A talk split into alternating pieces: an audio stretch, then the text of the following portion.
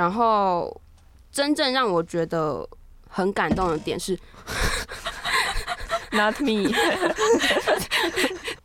是可以跟大家分享说，我觉得阿咪就是那种，他其实本质上也是一个跟屁讲一样蛮无聊的人，不可能在录音的时候给我哭出来。我甚至那时候第一次看完的时候哭了吗？我哭超久。对，然后是真的是有几段看完之后，我就会不停的 流眼泪。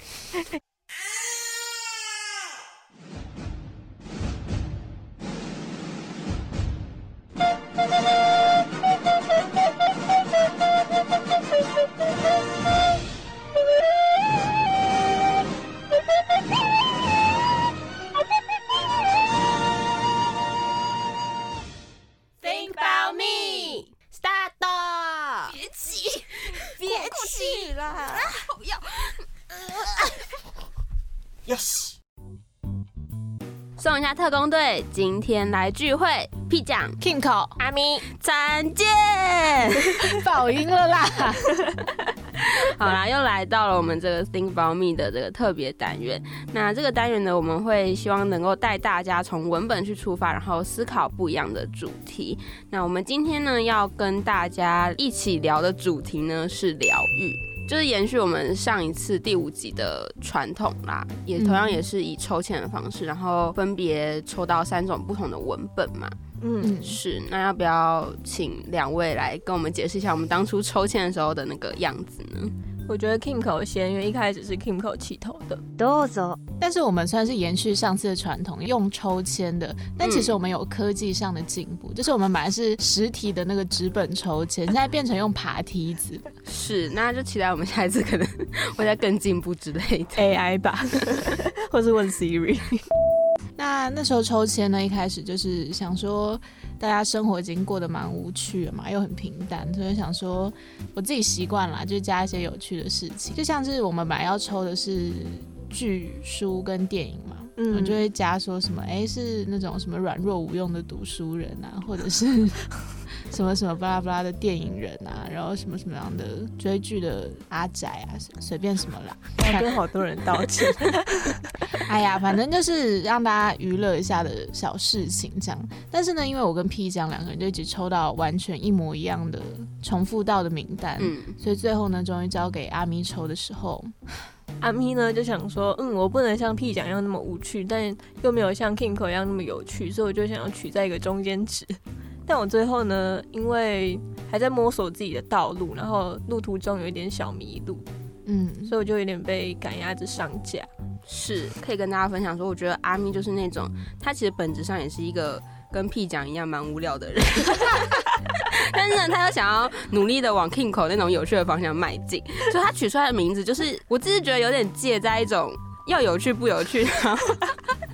很有有时候有点硬要想出来这个名字的那种感觉。屁讲今天好毒辣哦。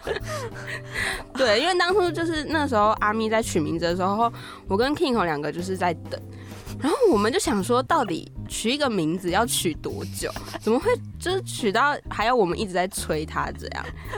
对，这种有趣的事情，就是你多花时间去很仔细的琢磨，它反而就不有趣。反正呢，阿咪最后取出来的名字。也就是我们各自抽到的文本啦。阿咪抽到的是最喜欢看剧耍废，那屁奖呢是买不到金马闭幕片的电影人，也就是阿咪本人那时候的心声。然后因为 Kingo 跟屁奖就一直在催，所以最后呢，Kingo 抽到的就是输了。我抽到时候超不爽的，我想说为什么其他人都有一段形容词，我就输了。谁叫你们要催我？好啦，嗯，以上呢就是我们。这一次抽签的时候，就是遇到的算是中间的一个小趣事。嗯嗯，那刚刚也是跟大家已经先讲过，我们这次想要聊的主题就是疗愈了嘛。对，那这次呢，就是想要先跟大家聊聊，说我们自己在各自的文本里面最喜欢，或者是我们自己觉得最疗愈的部分。嗯，那今天呢，首先开始的就是我的书了书本的部分。那这个书本的部分呢，真的是挑了一本家喻户晓，大家一定。就算没看过，一定有听过，也大概知道里面在讲什么的书，就是《小王子》这本书。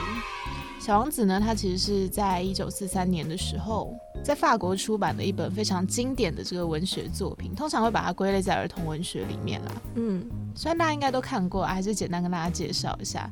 这本书呢，一开始是用那个第一人称的视角来写的，就是我们的主角呢，就回忆起自己小时候啊，不知道为什么跟大人沟通都很困难，然后最后就知道，哎，原来是大人其实太讲求实际了，所以他们就失去了那些想象力啊，怎样的。在主角长大之后呢，他就变成了一名飞行员。有一天呢，就因为飞机故障，所以就迫降在撒哈拉沙漠里面。爱的迫降。好，下去。没错，这次迫降呢，他确实就遇到了这个世界上唯一懂他的人，就是小王子。那小王子呢，就告诉主角说：“诶，他自己来自 B 六一二星球，也说了自己来地球之前的途中呢，发生了很多的故事。因为呢，小王子是唯一能懂主角的人嘛，他们在沙漠里呢，就算是建立起了这段珍贵的友谊。但是最终呢，小王子还是要离开地球，因为他还是要回去寻找他的玫瑰。嗯。”所以呢，主角虽然很难过，但是呢，他能做的也只有去常常怀念他们共度的这些时光。所以在最后呢，他就为了纪念小王子写了这部小说。嗯，怎么有点哽咽呢？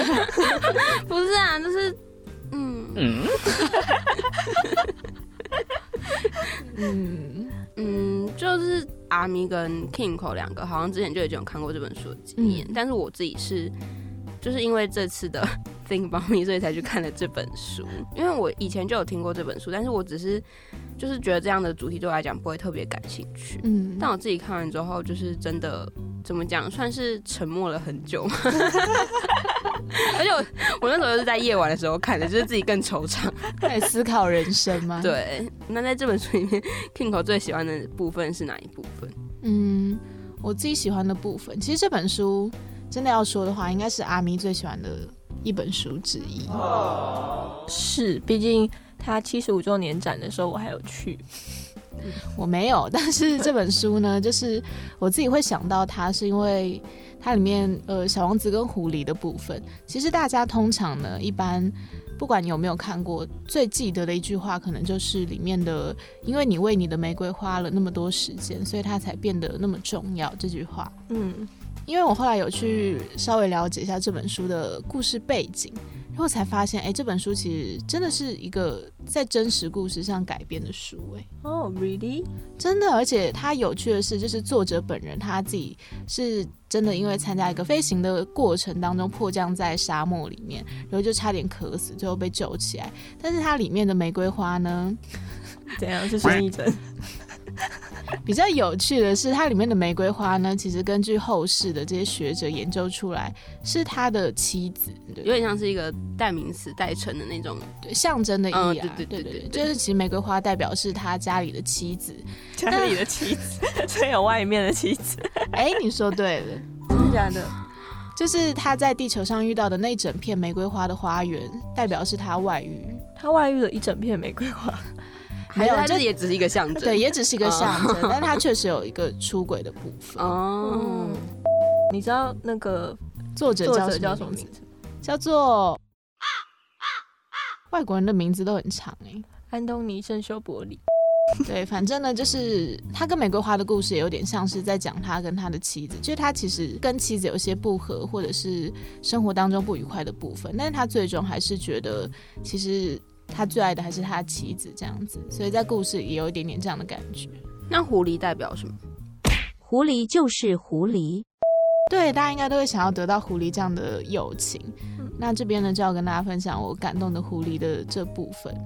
就是呢，那时候在看完整本书，哎，我大概看过三四次，每次看到同一句话，我都觉得哦，戳中你是吗？对，不管看几遍我都觉得很棒。但这段话有点小长，大家可以当睡前故事来听。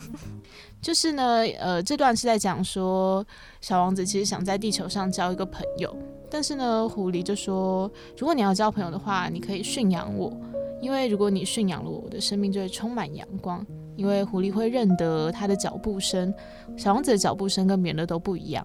因为别人的脚步声呢，只会让他想钻进地洞，但是小王子的脚步声就会呼唤他从地洞里钻出来，就像一阵音乐一样。还有呢，因为麦子对狐狸是没有用的，因为狐狸也不吃面包啊，也不会直接吃麦穗，麦田不会让他想到任何的东西，让人有点难过啊。但是呢，因为小王子有一头金发，所以等小王子驯养了它呢。那之后金色的麦子就会让狐狸想起小王子，而且他会爱上风吹过麦田的声音。很浪漫啊！我觉得最后那句话很浪漫。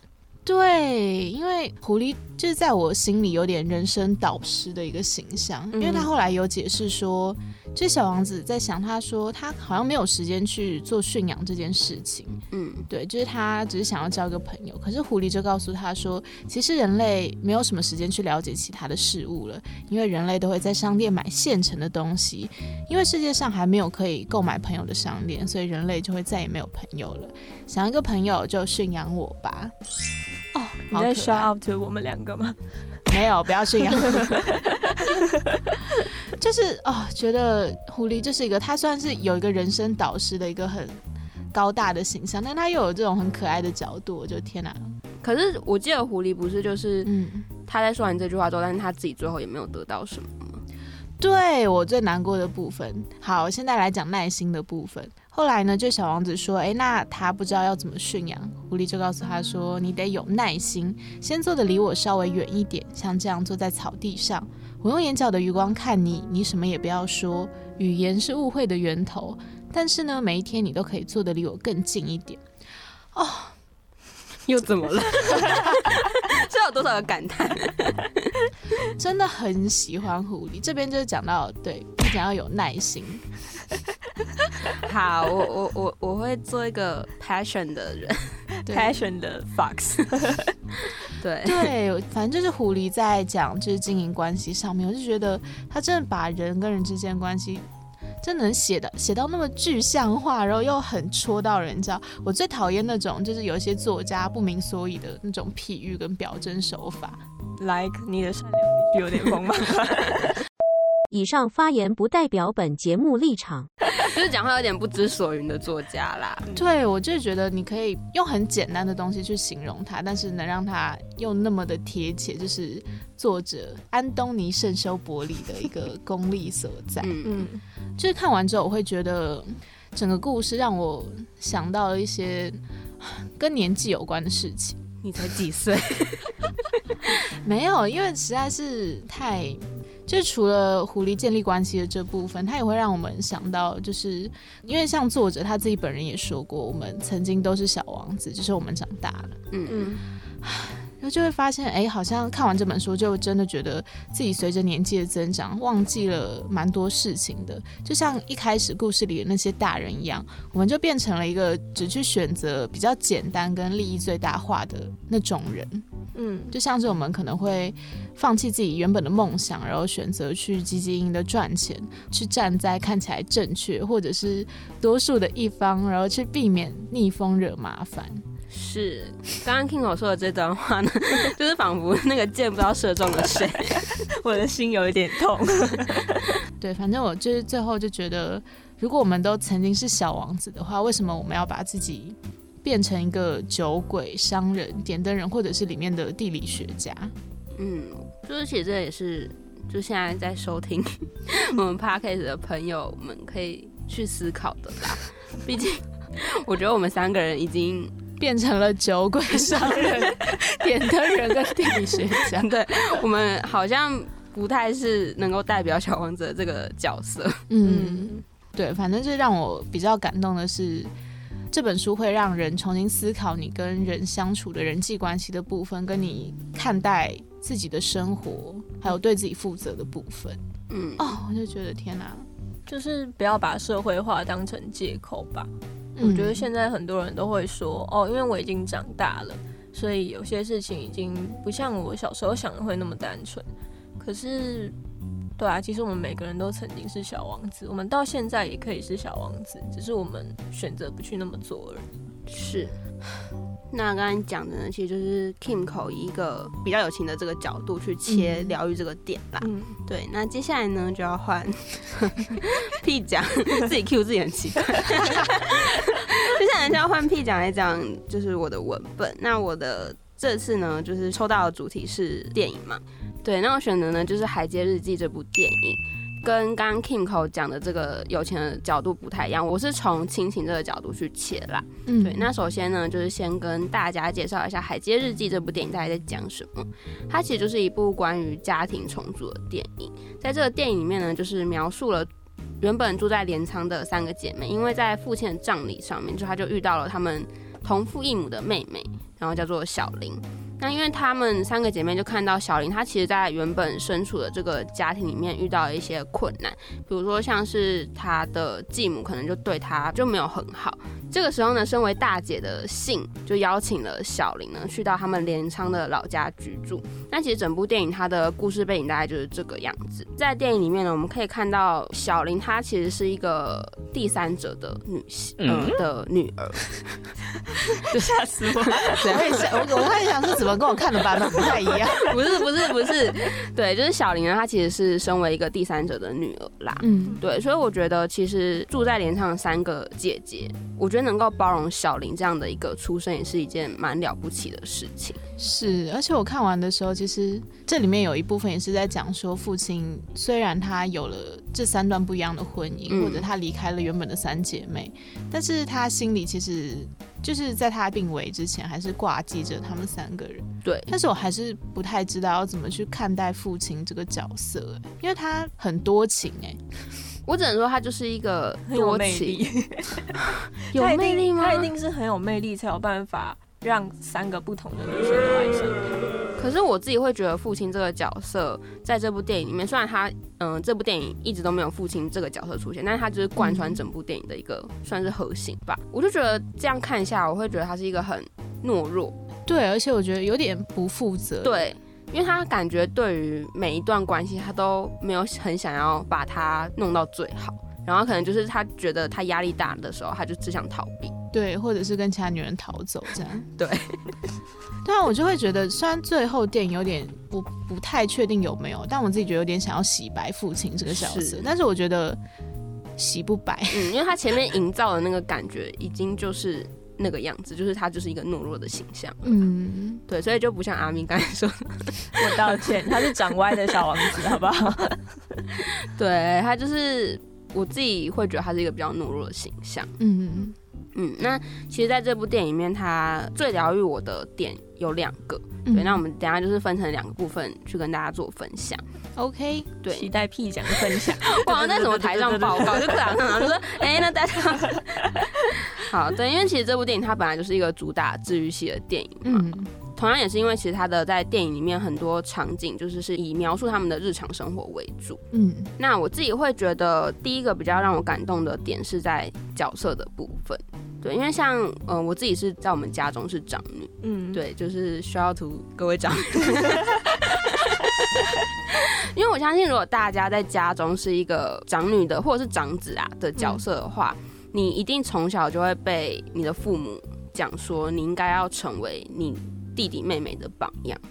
我自己呢会觉得，在这个店里面，就像那个大姐信一样嘛，就是她也是要抚养两个妹妹，然后就这样一路的走过来，然后他还要支撑这个家所有的，嗯，也不是所有的开销，但是就是他要成为这个家的一个支柱的那种感觉。对，然后我就会觉得说，其实站在一个身为长辈的长长辈，辈，就站在一个身为长女的角色来看的话，我会觉得很多时候你不能够把你的脆弱流露给别人，对对对，你不能把它表现出来给别人知道，因为很多时候你必须得学着去隐藏你自己的内心啦。对，嗯就包括其实信在这部电影里面，我自己也会有一点点这样的感觉。嗯，可是正是因为她是这个家的支柱，所以即便她们姐妹吵架的话，妹妹其实第一时间想到的都还会是姐姐这个角色。嗯，对，然后我就会觉得说，其实信在这部电影里面，他演出了他身上背负很多压力的那种感觉。因为其实包括说，像我们刚才前面讲说，因为父亲想要逃避各种问题的关系，嗯所以他就是嗯选择抛下她们三姐妹。那我觉得其实很多一部分也是包含性对于他们父亲的不谅解，在这部电影里面，对。但是因为小林的出现，他发现其实父亲没有真的忘记他们，就是也没有真的抛下他们，只是换了一种方式去思念他们三姐妹。然后，真正让我觉得很感动的点是，我觉得即便大姐在经历这么多事情之后，但是她还是选择去温柔的接纳小林，嗯，对，即便她是一个第三者的女儿，因为她不想要让小林承受跟她一样孤独的童年，所以她就主动提出要抚养小林嘛。嗯，对，然后我自己就会觉得说，其实大姐在这部电影里面，她已经为这个家付出太多了。其实我看到那一段，我有吓一跳，哎，就她提出来说，哎，那你要不要搬过来跟我们一起住的时候，为什么？我觉得很突然啊，就是你才刚见他不到一天，然后你就问他说要不要搬过来一起住，而且就如果我是二姐或者是三姐的角色的话，我会觉得，哎，大姐都没有跟我商量过，但是二姐跟三姐就直接说，哎，好啊，你要起来吗？突 然我觉得就是在那个部分，我有一点点出戏，就突然想说，哎，我们讨论过了吗？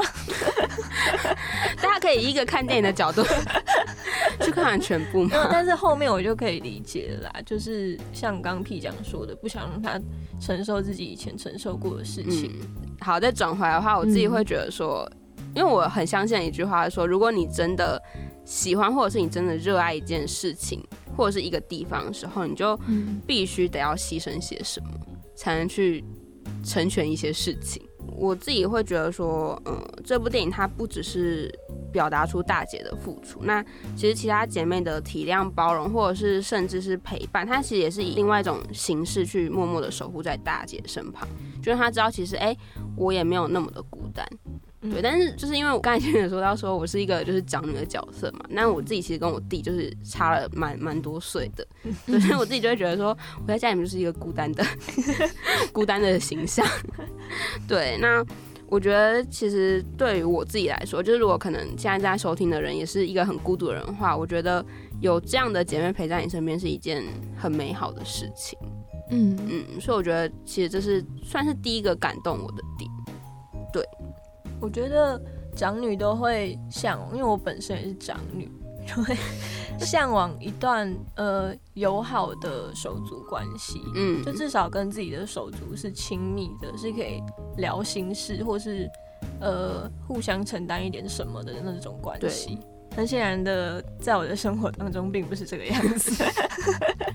也不只是长女们啦，独生女有时候也会希望自己有一些兄弟姐妹啊，嗯不然就是在一些就是有事情想分享啊，或者是只是单纯的想要打发时间的时候，就会觉得哎、怎么就只剩自己一个人在空荡荡的房间里这样？是，就是有的时候我觉得，嗯，我们好像都在这个社会当中被迫长大，嗯嗯，但是很多时候我们都忘记了，其实我们就像刚才前面一开始我们在讲小王者的时候，阿咪有讲到说，我们其实一开始也是从一个小孩这样子慢慢走过来的，嗯，嗯，对啊，我就觉得 怎么突然变这么惆怅？不是要疗愈吗？我们现在好适合就是喝喝酒什么之类的。是吧？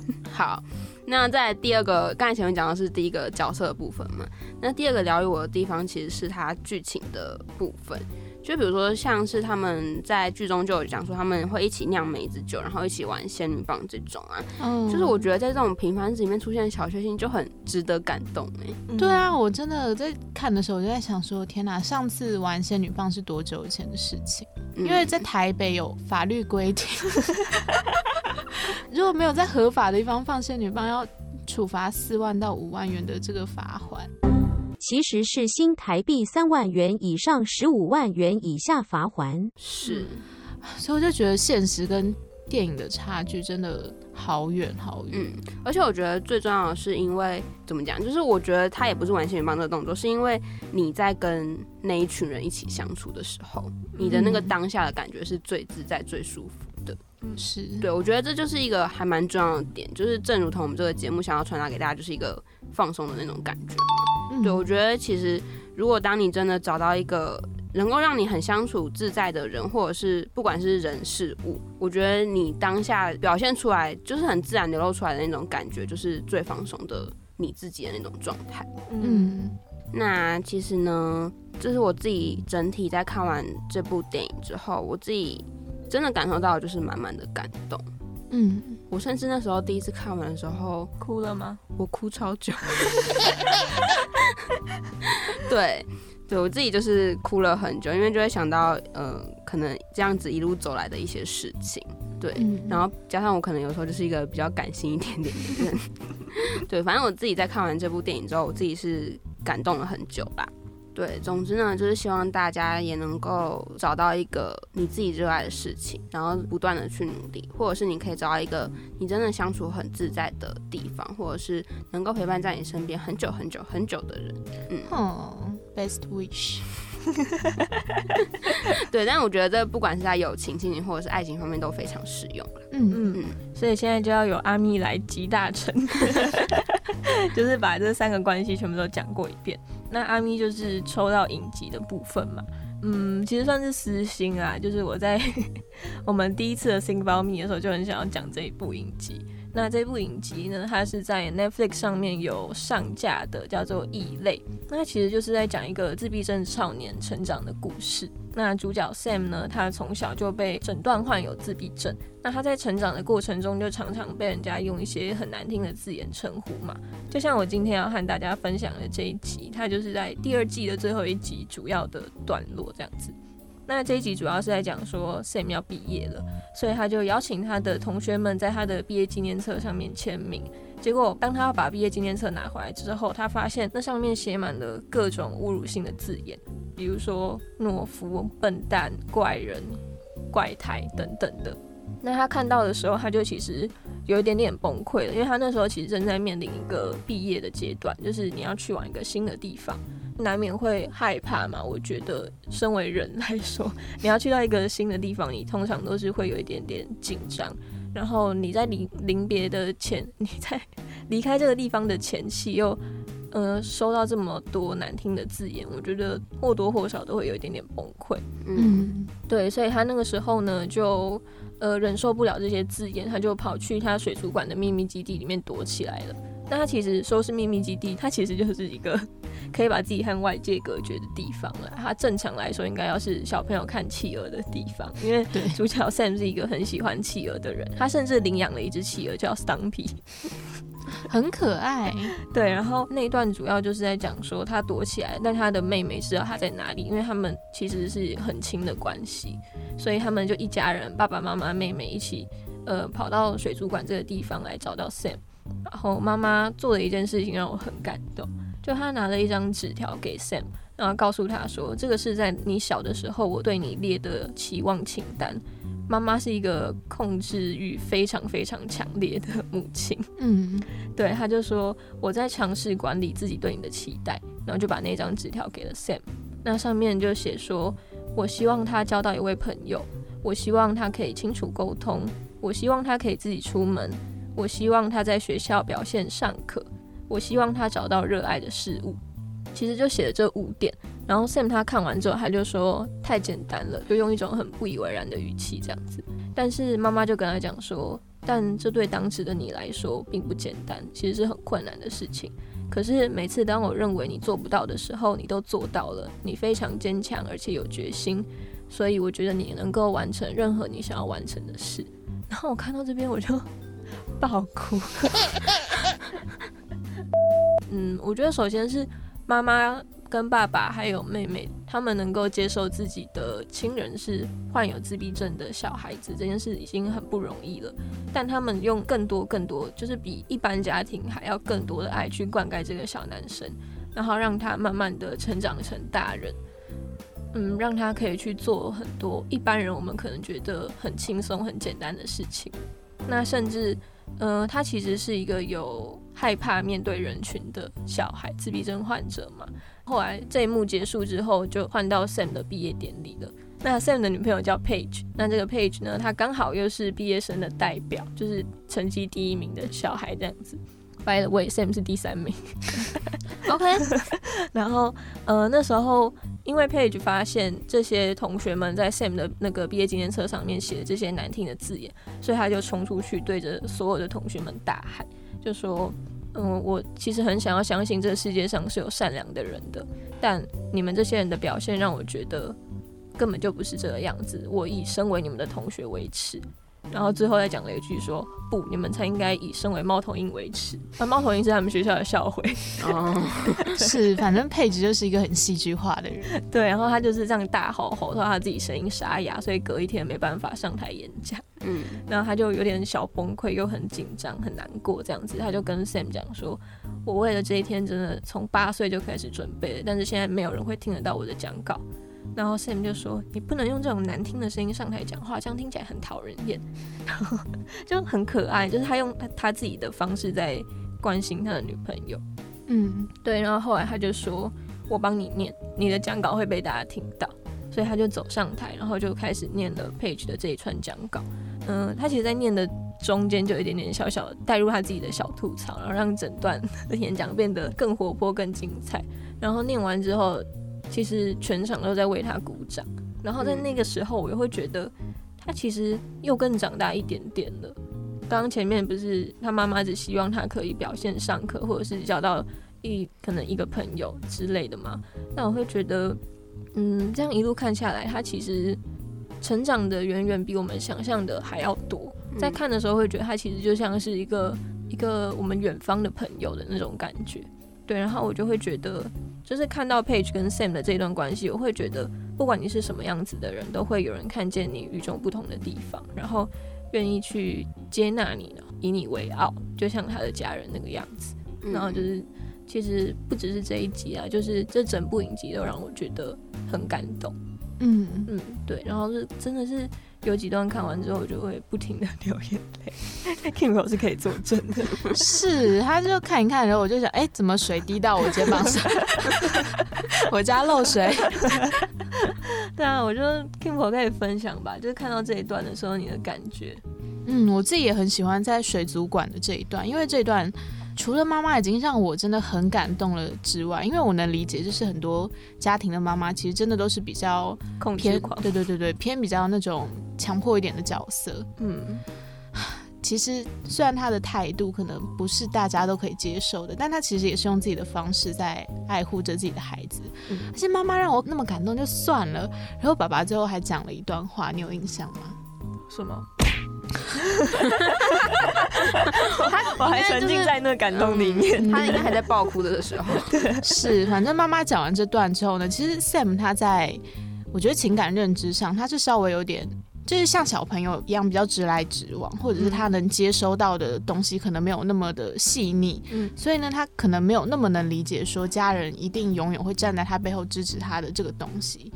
哎，那个企鹅翻成中文了，在 Netflix 上面，他的企鹅叫矮矮。嗯，反正呢，他爸爸最后就看着矮矮，就说了一段算是有点像是比喻的话吧，就说就算矮矮跟其他的企鹅相处的没有那么好，或是怎样，Sam 也永远会站在矮矮这边，对吧？然后 Sam 就点头了，我就看见爸爸用很有爱的眼神一直看着 Sam。其实家人对 Sam 的爱就像是 Sam 对企鹅的爱一样。嗯，他们是哭了，他们是永远可以站在背后支持对方的人。嗯，不可能在录音的时候给我哭出来。